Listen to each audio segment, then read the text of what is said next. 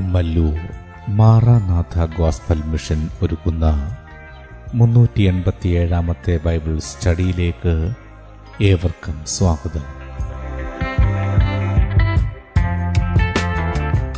ശിഷ്യത്വം എന്ന വിഷയത്തിന്റെ ഇരുന്നൂറ്റി തൊണ്ണൂറ്റിയേഴാം ഭാഗത്തെ ആസ്പദമാക്കി ശിഷ്യത്വത്തിന്റെ അടിസ്ഥാനം എന്ന വിഷയത്തിന്റെ നൂറ്റി മുപ്പതാം ഭാഗമാണ് നിങ്ങൾ കേൾക്കുവാൻ പോകുന്നത്. ക്ലാസുകൾ എടുക്കുന്നത് brother Sunil Kumar C G.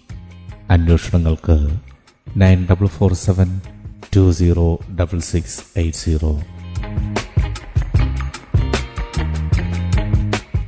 Amen T V network ഇപ്പോൾ വെബ്സൈറ്റിലും ബൈബിൾ ക്ലാസുകളുടെ video audio E book P D F ഞങ്ങൾ വെബ്സൈറ്റിലും ലഭ്യമാക്കിയിരിക്കുന്നു.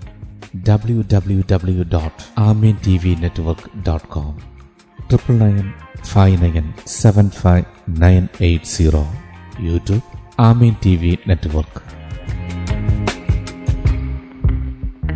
സൃഷ്ടാവായ ദൈവത്തിന്റെ അതീധന്യമായ നാമം വാഴ്ത്തപ്പെടുമാറാകട്ടെ ശിശുത്വത്തിന്റെ അടിസ്ഥാനം എന്ന വിഷയത്തിൽ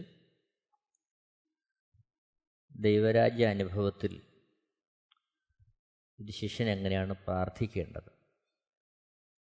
ആ വിഷയമാണ് നമ്മളിവിടെ വിചിന്തനം ചെയ്യുന്നത്.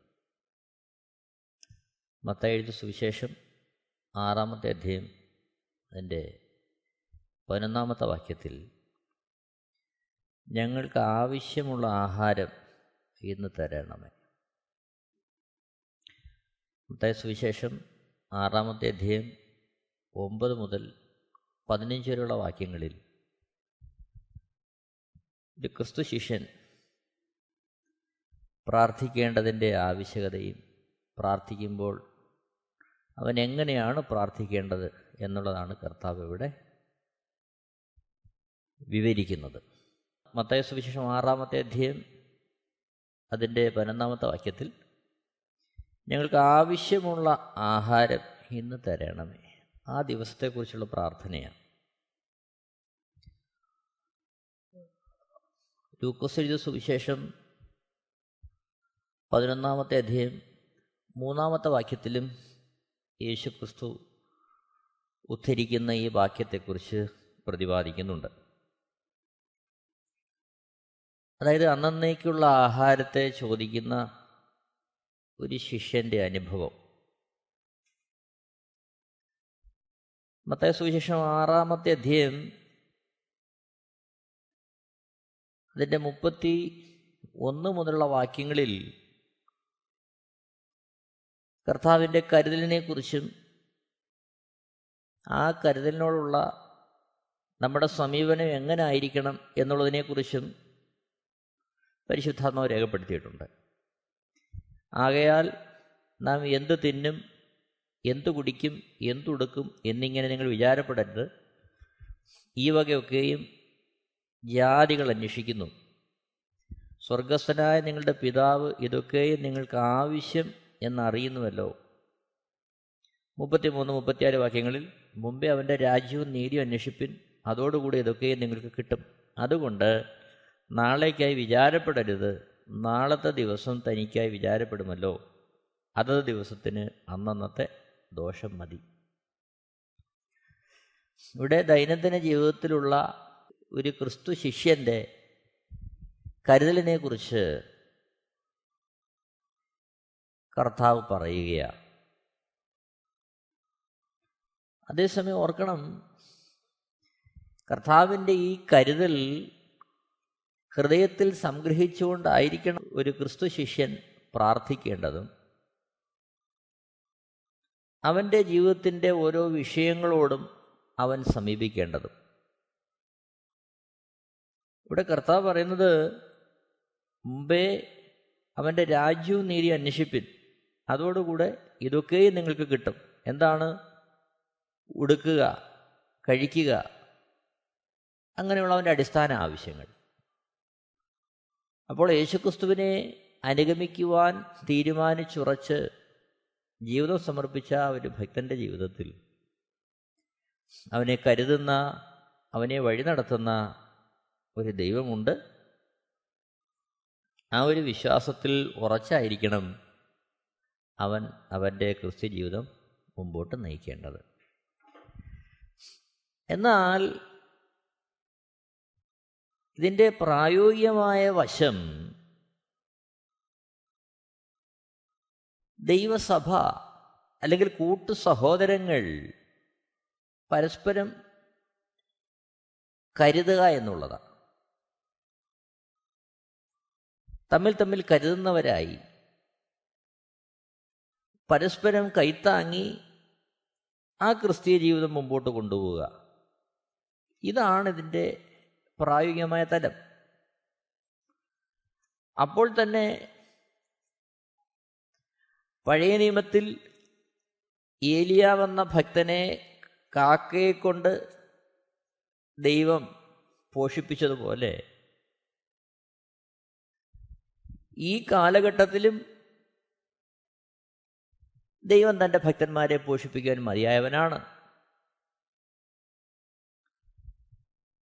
അത് ഒരു വേള ഒറ്റപ്പെട്ട അനുഭവങ്ങളിൽ പ്രത്യേക സാഹചര്യങ്ങളിൽ ഒരു ക്രിസ്തു ശിഷ്യന്റെ ജീവിതത്തിൽ കർത്താവ് അനുവദിക്കുന്നതാണ്. എന്നാൽ രക്ഷിക്കപ്പെട്ട് സഭയായി മുന്നേറുമ്പോൾ അത് സഭയുടെ ഒരു കൂട്ടുത്തരവാദിത്വമായി മാറുന്നു എന്നുള്ളത് നമ്മൾ വളരെ വ്യക്തമായി മനസ്സിലാക്കണം. അപ്പോസ്തല പ്രവൃത്തികൾ രണ്ടാമത്തെ അധ്യയത്തിൽ യേശുക്രിസ്തുവിന്റെ മരണ അടക്ക പുനരുദ്ധാനത്തിന് ശേഷം പരിശുദ്ധാത്മാദാനം ലഭിച്ച ശിഷ്യന്മാർ സുവിശേഷം ഘോഷിക്കുമ്പോൾ ആ സുവിശേഷ ഘോഷണത്തിൽ അനേകർ കർത്താവിനെ സ്വീകരിക്കുന്നതായിട്ട് നമ്മൾ കാണുന്നുണ്ട്.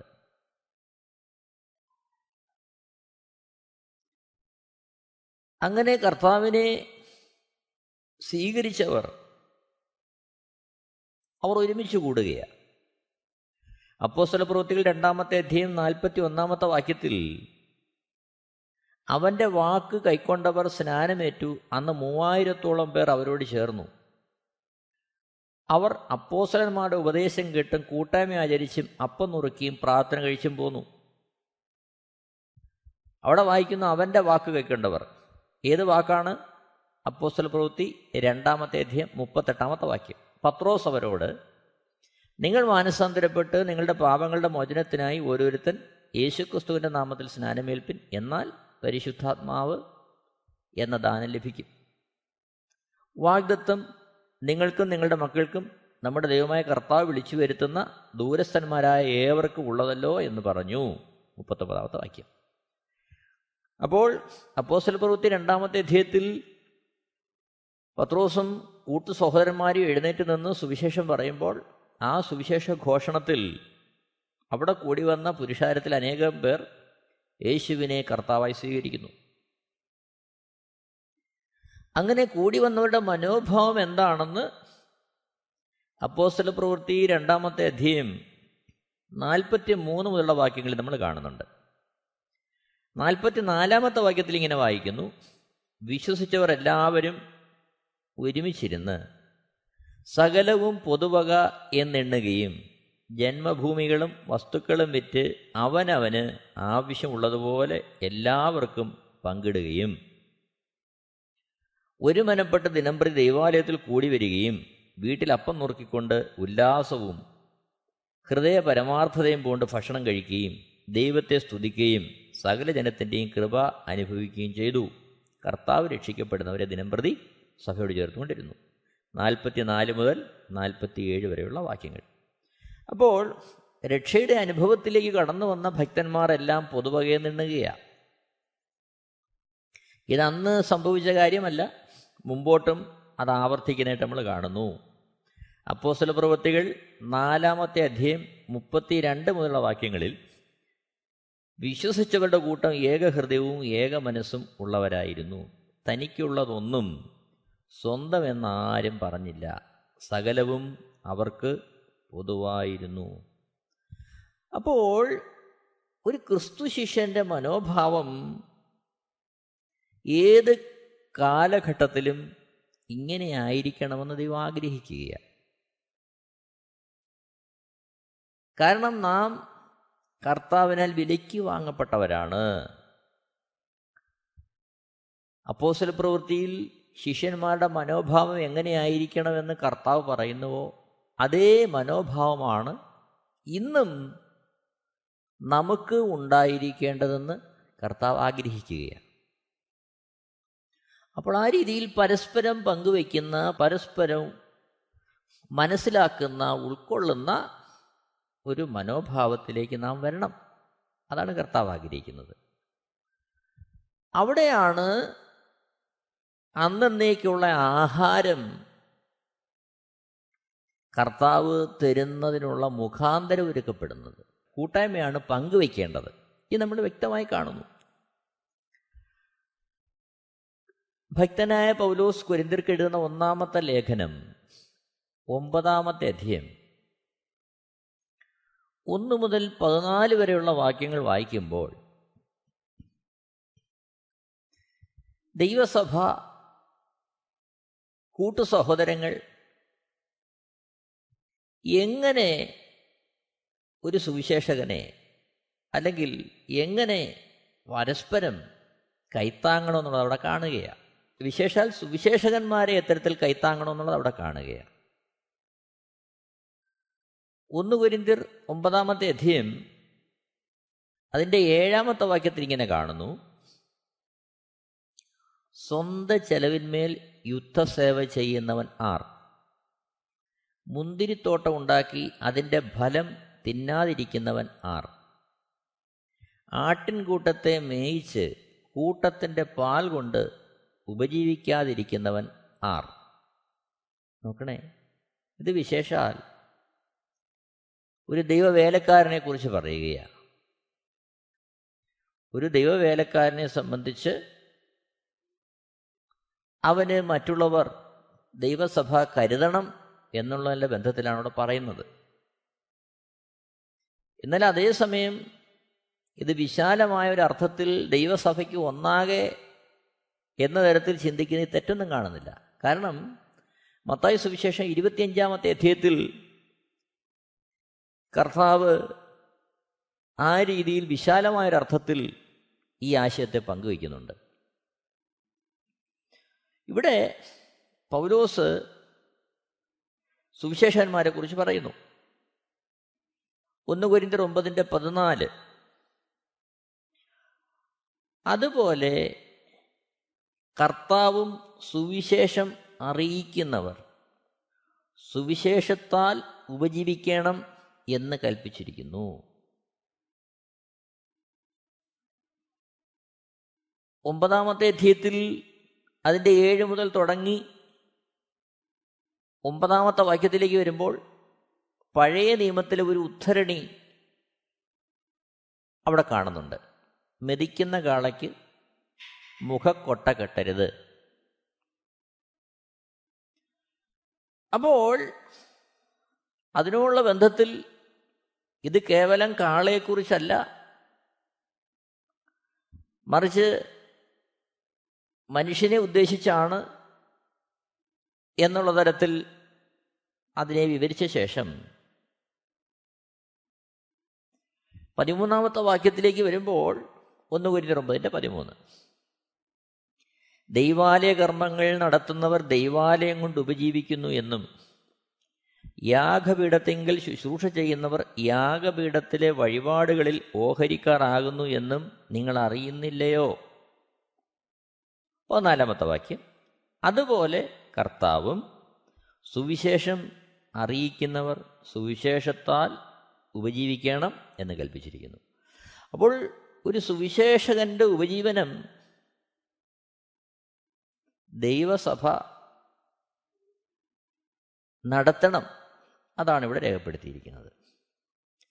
എന്ന് പറയുമ്പോഴും തന്റെ മനോഭാവം എന്താണെന്ന് പൗലോസ് അവിടെ രേഖപ്പെടുത്തുകയാണ് ഒമ്പതിന്റെ പതിനഞ്ച് മുതൽ വായിക്കുമ്പോൾ എങ്കിലും ഇതൊന്നും ഞാൻ പ്രയോഗിച്ചിട്ടില്ല. ഇങ്ങനെ എനിക്ക് കിട്ടണം എന്ന് വെച്ച് ഞാൻ ഇത് എഴുതുന്നതും അല്ല. ആരെങ്കിലും എന്റെ പ്രശംസ വൃഥാവാക്കുന്നതിനേക്കാൾ മരിക്ക തന്നെ എനിക്ക് നല്ലത്. പതിനാറാമത്തെ വാക്യത്തിൽ തന്റെ സമർപ്പണത്തെക്കുറിച്ച് പറയുകയാണ് ഞാൻ സുവിശേഷം അറിയിക്കുന്നു എങ്കിൽ എനിക്ക് പ്രശംസിപ്പാനൊന്നുമില്ല. നിർബന്ധം എന്റെ മേൽ കിടക്കുന്നു. ഞാൻ സുവിശേഷം അറിയിക്കുന്നില്ല എങ്കിൽ എനിക്ക് അയ്യോ കഷ്ടം. ഞാനത് മനഃപൂർവം നടത്തുന്നു എങ്കിൽ എനിക്ക് പ്രതിഫലമുണ്ട്. മനഃപൂർവം അല്ലെങ്കിലും കാര്യം എങ്കിൽ ഫലമേൽപ്പിച്ചിരിക്കുന്നു. എന്നാൽ എന്റെ പ്രതിഫലമെന്ത്? സുവിശേഷം അറിയിക്കുമ്പോൾ സുവിശേഷ ഘോഷണത്തിലുള്ള അധികാരം മുഴുവൻ ഉപയോഗിക്കാതെ ഞാൻ സുവിശേഷ ഘോഷണം ചെലവ് കൂടാതെ നടത്തുന്നത് തന്നെ. നോക്കണം ഇവിടെ തന്റെ സമർപ്പണത്തെയും എന്നാൽ അതേ സമയം ദൈവസഭ കരുതേണ്ടത് എങ്ങനെയെന്ന് എന്നുള്ളതിനെയും പൗലോസ് രേഖപ്പെടുത്തുകയാണ്. ഇവിടെ നിന്ന് നമ്മൾ ചിന്തിക്കുന്നൊരു വിഷയം ഇതാണ്. അന്നത്തെ ആഹാരം തരണമെന്ന് പ്രാർത്ഥിക്കുമ്പോൾ ആ ഒരു ദൗത്യം ഏറ്റെടുത്ത് പരിശുദ്ധാത്മാവിനാൽ നടത്തപ്പെടുന്ന ഒരു കൂട്ടായ്മയ്ക്ക് തമ്മിൽ തമ്മിൽ കരുതുവാൻ തമ്മിൽ തമ്മിൽ ഭാരങ്ങളെ ചുമക്കുവാൻ ഉള്ള അടിസ്ഥാനപരമായ ഉത്തരവാദിത്വമുണ്ട്. ഇത് നമ്മൾ ഒരിക്കലും മറന്നു പോകരുത് നമ്മുടെ ഹൃദയത്തിൽ നമ്മളിത് സൂക്ഷിക്കേണ്ടതാണ്.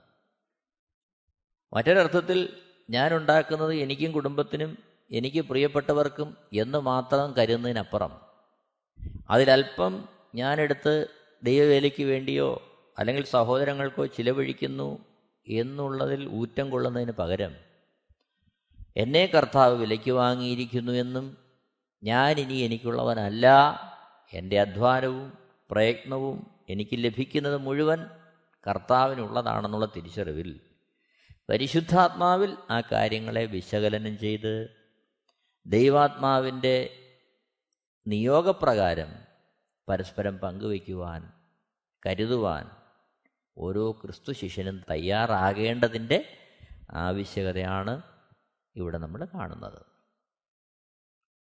നോക്കണമേ ഫിലിപ്പിയ ലേഖനം നാലാമത്തെ അധ്യയം. അതിന്റെ പത്ത് മുതലുള്ള വാക്യങ്ങൾ വായിക്കുമ്പോൾ കൂട്ടു സഹോദരങ്ങളുടെ കരുതലിനെക്കുറിച്ച് ഭക്തനായ പൗലോസ് അവിടെ രേഖപ്പെടുത്തുകയാണ്. ഫിലിപ്പിയ സഭ എങ്ങനെ അവരെ കരുതി എന്നുള്ളതിനെക്കുറിച്ച്. ഫിലിപ്പിയ ലേഖനം നാലാമത്തെ അധ്യായം അതിന്റെ പത്താമത്തെ വാക്യത്തിൽ നിങ്ങൾ പിന്നെയും എനിക്ക് വേണ്ടി വിചാരിപ്പാൻ തുടങ്ങിയതിനാൽ ഞാൻ കർത്താവിൽ വളരെ സന്തോഷിച്ചു. മുമ്പേ തന്നെ നിങ്ങൾക്ക് വിചാരമുണ്ടായിരുന്നു. അപ്പോൾ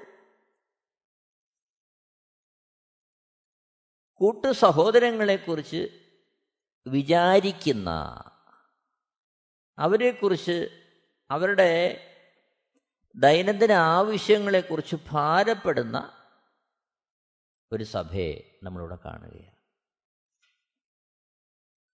പതിനഞ്ചാമത്തെ വാക്യത്തിലേക്ക് വരുമ്പോൾ ഫിലിപ്പിയരെ സുവിശേഷ ഘോഷണത്തിന്റെ ആരംഭത്തിൽ ഞാൻ മക്കധോന്യയിൽ നിന്ന് പുറപ്പെട്ടാറെ നിങ്ങൾ മാത്രമല്ലാതെ ഒരു സഭയും വരവ് ചിലവ് കാര്യത്തിൽ എന്നോട് കൂട്ടായ്മ കാണിച്ചില്ല എന്ന് നിങ്ങളും അറിയുന്നു.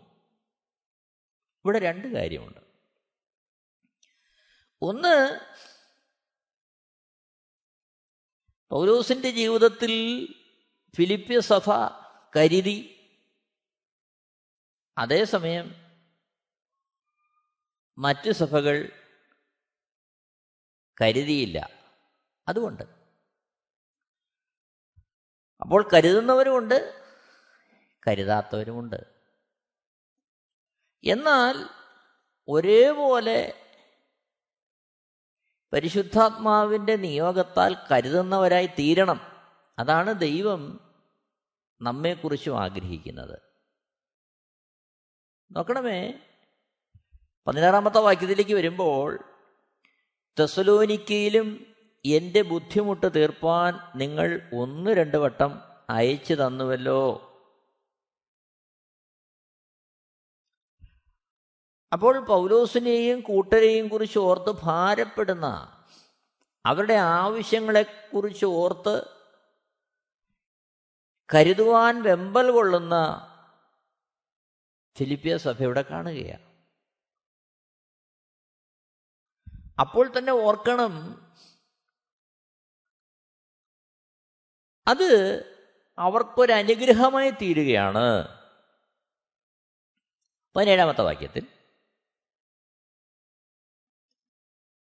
ഞാൻ ദാനം ആഗ്രഹിക്കുന്നു എന്നല്ല നിങ്ങളുടെ കണക്കിലേക്ക് ഏറുന്ന ഫലമത്രേ ആഗ്രഹിക്കുന്നത്. അപ്പോൾ ഇത്തരത്തിൽ കരുതുമ്പോൾ അതവർക്ക് ദൈവസന്നിധിയിൽ പ്രസാദമാണ്. ദൈവിക അനുഗ്രഹത്തിന് അത് നിധാനമായി തീരുകയാണ്. അപ്പോൾ ഈ കാലഘട്ടത്തിൽ നാം ഇത് നമ്മുടെ ഹൃദയത്തിൽ സംഗ്രഹിക്കേണ്ടതും അതിനുവേണ്ടി ഉത്സാഹിക്കേണ്ടതും വളരെ ആവശ്യം. കൂട്ടു സഹോദരങ്ങളെക്കുറിച്ചും ദൈവദാസന്മാരെക്കുറിച്ചും ഓർക്കുക അവരുടെ ആവശ്യങ്ങൾക്ക് വേണ്ടി കരുതുക അതിനായി പ്രാർത്ഥിക്കുക ഉത്സാഹിക്കുക ഇതെല്ലാം ദൈവം ആഗ്രഹിക്കുന്ന കാര്യമാണ് അപ്പോൾ തന്നെ ദൈവത്തിന്റെ സമ്പൂർണമായ കരുതലിൽ വിശ്വസിക്കുന്ന ആശ്വാസം കണ്ടെത്തുന്ന പൗലൂസിന്റെ മനോഭാവവും നമ്മളവിടെ കാണുന്നുണ്ട്.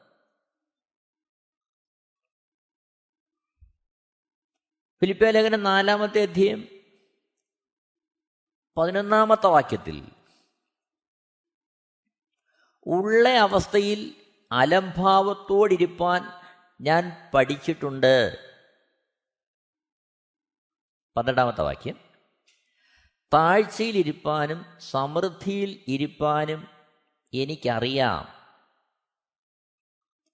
തൃപ്തനായിരിപ്പാനും വിശന്നിരിപ്പാനും സമൃദ്ധിയിലിരിപ്പാനും ബുദ്ധിമുട്ട് അനുഭവിപ്പാനും എല്ലാം ഞാൻ ശീലിച്ചിരിക്കുന്നു. അപ്പോൾ സമൃദ്ധിയുടെയും അതേസമയം ബുദ്ധിമുട്ടിന്റെയും അവസരങ്ങളിൽ തളർന്നു പോകാതെ പതറിപ്പോകാതെ നിരാശനായി പോകാതെ കർത്താവിൽ സന്തോഷിക്കുവാൻ കർത്താവിൽ ബലപ്പെടുവാൻ പരിശീലിപ്പിക്കപ്പെട്ട അവസ്ഥയെക്കുറിച്ച് പൗലോസ് ഇവിടെ രേഖപ്പെടുത്തുകയാണ്. അപ്പോൾ നാമും അങ്ങനെ ആയിരിക്കണം. അന്നത്തേക്ക് ആഹാരം മതിയെന്ന് പറയുമ്പോൾ ഒരു വേള നമ്മുടെ ജീവിതത്തിൽ ബുദ്ധിമുട്ടും പ്രയാസങ്ങളും വന്നാലും കർത്താവ് എന്ന് കരുതിയില്ലല്ലോ എന്നോർത്ത് നിരാശപ്പെട്ടു പോകുന്നതിന് പകരം കരുതുന്ന കർത്താവിൽ വിശ്വസിക്കുവാനും അതിന്റെ മധ്യത്ത് കർത്താവിനെ മഹത്വപ്പെടുത്തി ജീവിക്കുവാനും കഴിയുന്നൊരു മനോഭാവം നമ്മൾ ഉണ്ടാകണമെന്ന് ദൈവാത്മാവിടെ രേഖപ്പെടുത്തുകയാണ്. ഫിലിപ്പിയ ലേഖനം നാലാമത്തെ അധ്യായന്റെ പതിമൂന്നാമത്തെ വാക്യത്തിൽ പൗലൂസ് രേഖപ്പെടുത്തുന്നു എന്നെ ശക്തനാക്കുന്നവൻ മുഖാന്തരം ഞാൻ സകലത്തിനും മതിയാകുന്നു. ഇവിടെ പൗലൂസ് പറയുന്ന ശാക്തീകരണം മറ്റൊന്നുമല്ല. അസാധ്യമായ കാര്യങ്ങളെ ചെയ്യുവാൻ ശക്തനാക്കുന്നുവെന്നോ അത്ഭുതങ്ങളും അടയാളങ്ങളും വീര്യപ്രവൃത്തികളും ചെയ്യുവാൻ ശക്തനാക്കുന്നുവെന്നോ അല്ല. മറിച്ച് ബുദ്ധിമുട്ടിലും സമൃദ്ധിയിലും ഒരേപോലെ കർത്താവിൽ ധൈര്യപ്പെടുവാൻ കർത്താവിൽ സന്തോഷിക്കുവാൻ പ്രത്യാശയിൽ നിലനിൽക്കുവാൻ ശക്തമാക്കുന്ന ദൈവത്തിന്റെ സ്നേഹത്തെ പരിശുദ്ധാത്മാവിന്റെ നടത്തിപ്പിനെ പൗലോസ് അവിടെ രേഖപ്പെടുത്തിയിരിക്കുക അപ്പോൾ ഇതെല്ലാം നമ്മുടെ ജീവിതത്തിലും നമ്മൾ ഉൾക്കൊള്ളേണ്ടതും കുറിക്കൊള്ളേണ്ടതും വളരെ ആവശ്യമാണ്. എങ്കിൽ മാത്രമേ കൃപയിൽ നിലനിന്ന് വിശ്വാസ ജീവിതം പൂർത്തീകരിക്കുവാൻ നമുക്ക് സാധ്യമാകൂ. ഒന്ന് തിമത്തിയോസ് ആറാമത്തെ അധ്യയം മൂന്ന് മുതൽ പത്ത് വരെയുള്ള വാക്യങ്ങൾ വായിക്കുമ്പോൾ അതിന്റെ ഏഴ് എട്ട് വാക്യങ്ങളിൽ ഇഹലോകത്തിലേക്ക് നാം ഒന്നും കൊണ്ടുവന്നിട്ടില്ല ഇവിടെ നിന്ന് യാതൊന്നും കൊണ്ടുപോകാൻ കഴിയുന്നതുമല്ല. ഉണ്മാനും ഉടുപ്പാനും ഉണ്ടെങ്കിൽ മതി എന്ന് നാം വിചാരിക്കാം. അപ്പോൾ ഉണ്ണാനും ഉടുപ്പാനും ഉണ്ടെങ്കിൽ മതി എന്നുള്ള അടിസ്ഥാന സമർപ്പണത്തിന്മേൽ നമ്മുടെ ക്രിസ്ത്യ ജീവിതം പണിത് മുന്നോട്ട് കൊണ്ടുപോകണമെന്ന് പരിശുദ്ധമോടെ രേഖപ്പെടുത്തിയിരിക്കുന്നു. അത്തരത്തിലായിരിക്കുമ്പോൾ നമുക്ക് കൃപയോടെ ഓരോ നാളും കർത്താവിൽ ആശ്രയിച്ച് മുന്നോട്ട് പോകുവാൻ ഇടയായിത്തീരും. എന്നാൽ ഇവിടെയും നാം പരസ്പരം കരുതേണ്ടതിന്റെ ആവശ്യകത വളരെ വലുതാണ്. മത്ത എഴുതിയ സുവിശേഷം ഇരുപത്തി അഞ്ചാമത്തെ അധ്യയത്തിലേക്ക് വരുമ്പോൾ കർത്താവിന്റെ വരവിനും ലോകാവസാനത്തിനും അടയാളം എന്താണ് എന്ന് ശിഷ്യന്മാർ ചോദിക്കുമ്പോൾ കർത്താവിന്റെ വരവിനോടുള്ള ബന്ധത്തിലെ സംഭവങ്ങൾ വിവരിക്കുമ്പോൾ കർത്താവ് പറയുന്നൊരു കാര്യമുണ്ട്. മത്തായ സുവിശേഷം ഇരുപത്തി അഞ്ചാമത്തെ അധ്യായം മുപ്പത്തി ഒന്ന് മുതലുള്ള വാക്യങ്ങൾ വായിക്കുമ്പോൾ അവിടെ നമുക്കിത് കാണാൻ കഴിയും. മുപ്പത്തി ഒന്ന് മുതൽ നാൽപ്പത്തി ആറ് വരെയുള്ള വാക്യങ്ങൾ. അവിടെ പരസ്പരം കരുതേണ്ടതിന്റെയും ഉൾക്കൊള്ളേണ്ടതിന്റെയും പരസ്പരം കരുതേണ്ടതിന്റെയും ഉൾക്കൊള്ളേണ്ടതിന്റെയും ആവശ്യകതയെ കർത്താവ് വിവരിക്കുകയാണ് ഇതിന്റെ മുപ്പത്തിനാലാമത്തെ വാക്യം ഒന്ന് നോക്കുന്ന നന്നായിരിക്കും. രാജാവ് തന്റെ വലത്തുള്ളവരോട് അരുളി ചെയ്യും. എന്റെ പിതാവിനാൽ അനുഗ്രഹിക്കപ്പെട്ടവരെ വരുവിൻ. ലോകസ്ഥാപനം മുതൽ നിങ്ങൾക്കായി ഒരുക്കിയിരിക്കുന്ന രാജ്യം അവകാശമാക്കിക്കൊള്ളുവിൻ. എനിക്ക് വിശന്നു നിങ്ങൾ ഭക്ഷിപ്പാൻ തന്നു. ദാഹിച്ചു നിങ്ങൾ കുടിപ്പാൻ തന്നു. ഞാൻ അതിഥിയായിരുന്നു നിങ്ങൾ എന്നെ ചേർത്തുകൊണ്ടു. നഗ്നനായിരുന്നു നിങ്ങൾ എന്നെ ഉടുപ്പിച്ചു. രോഗിയായിരുന്നു നിങ്ങൾ എന്നെ കാണുവാൻ വന്നു. തടവിലായിരുന്നു നിങ്ങൾ എന്റെ അടുക്കൽ വന്നു. മുപ്പത്തേഴ്. അതിന് നീതിമാന്മാർ അവനോട് കർത്താവേ ഞങ്ങൾ എപ്പോൾ നിന്നെ വിശന്ന് കണ്ടിട്ട് ഭക്ഷിപ്പാൻ തരികയോ ദാഹിച്ചു കണ്ടിട്ട് കുടിപ്പാൻ തരികയോ ചെയ്തു? ഞങ്ങൾ എപ്പോൾ നിന്നെ അതിഥിയായി കണ്ടിട്ട് ചേർത്ത് കൊള്ളുകയോ നഗ്നനായി കണ്ടിട്ട് ഉടുപ്പിക്കുകയോ ചെയ്തു? നിന്നെ രോഗിയായിട്ടോ തടവിലോ എപ്പോൾ കണ്ടിട്ട് ഞങ്ങൾ നിന്റെ അടുക്കൽ വന്നു? എന്ന് ഉത്തരം പറയും. രാജാവ് അവരോട് എന്റെ ഏറ്റവും ചെറിയ സഹോദരന്മാരിൽ ഒരുത്തന് നിങ്ങൾ ചെയ്തിടത്തോളം എല്ലാം എനിക്ക് ചെയ്തു എന്ന് ഞാൻ സത്യമായിട്ട് നിങ്ങളോട് പറയുന്നു എന്നരളി ചെയ്തു. ശേഷം അത്തരത്തിൽ കരുതാത്തവരോട് പറയുന്ന കാര്യം നാൽപ്പത്തഞ്ചാമത്തെ വാക്യത്തിൽ കാണുന്നു. ഈ ഏറ്റവും ചെറിയവരിൽ ഒരുത്തന് നിങ്ങൾ ചെയ്യാഞ്ഞിടത്തോളമെല്ലാം എനിക്കാകുന്നു ചെയ്യാഞ്ഞത് എന്ന് ഞാൻ സത്യമായിട്ട് നിങ്ങളോട് പറയുന്നു എന്നുത്തരമരളും. നാൽപ്പത്താറാമത്തെ വാക്യം. അവർ നിത്യദണ്ഡനത്തിലേക്കും നീതിമാന്മാർ നിത്യജീവങ്കിലേക്കും പോകും. എന്നെ കേൾക്കുന്ന പ്രിയരെ അന്നേക്കുള്ള ആഹാരം തരണമെന്ന് പ്രാർത്ഥിക്കുമ്പോൾ ആ പ്രാർത്ഥനയ്ക്ക് മറുപടി ലഭ്യമാകേണ്ടത് നമ്മിലൂടെയാണ് പരസ്പരം കരുതുന്ന പരസ്പരം ഉൾക്കൊള്ളുന്ന സഹായിക്കുന്ന മനസ്സിലുമുള്ള മറ്റുള്ളവരെക്കുറിച്ച് അവരുടെ നിലനിൽപ്പിനെക്കുറിച്ച് ഭാരപ്പെടുന്ന അതിനുവേണ്ടി ഉത്സാഹിക്കുന്ന ഒരു മനോഭാവം നമ്മൾക്കുണ്ടാകണമെന്ന് ദൈവം ആഗ്രഹിക്കുകയാണ് അവിടെയാണ് പ്രാർത്ഥനയുടെ മറുപടി. അപ്പോൾ കർത്താവ് ആഗ്രഹിക്കുന്ന തരത്തിൽ ഒരു നല്ല ശിഷ്യനായി മുന്നോട്ട് പോകുവാൻ നമുക്ക് നമ്മളെ തന്നെ സമർപ്പിക്കാം. ദൈവത്തിന്റെ ശ്രേഷ്ഠമായ നാമം മഹത്വപ്പെടട്ടെ. എല്ലാവരെയും ദൈവം ധാരാളമായി അനുഗ്രഹിക്കുമാറാകട്ടെ. Amen T V network Christian internet channel സുവിശേഷീകരണത്തിന്റെ വ്യത്യസ്ത മുഖം തേടിയുള്ള യാത്ര YouTube and Facebook. Amen T V network Trivandrum Kerala. ഞങ്ങളുടെ വിലാസം Maranatha Gospel Ministries Marankuzhi Kummalloor P O Kollam. ആറ് ഒൻപത് ഒന്ന് അഞ്ച് ഏഴ് മൂന്ന്. അന്വേഷണങ്ങൾക്ക് nine double four seven two zero double six eight zero.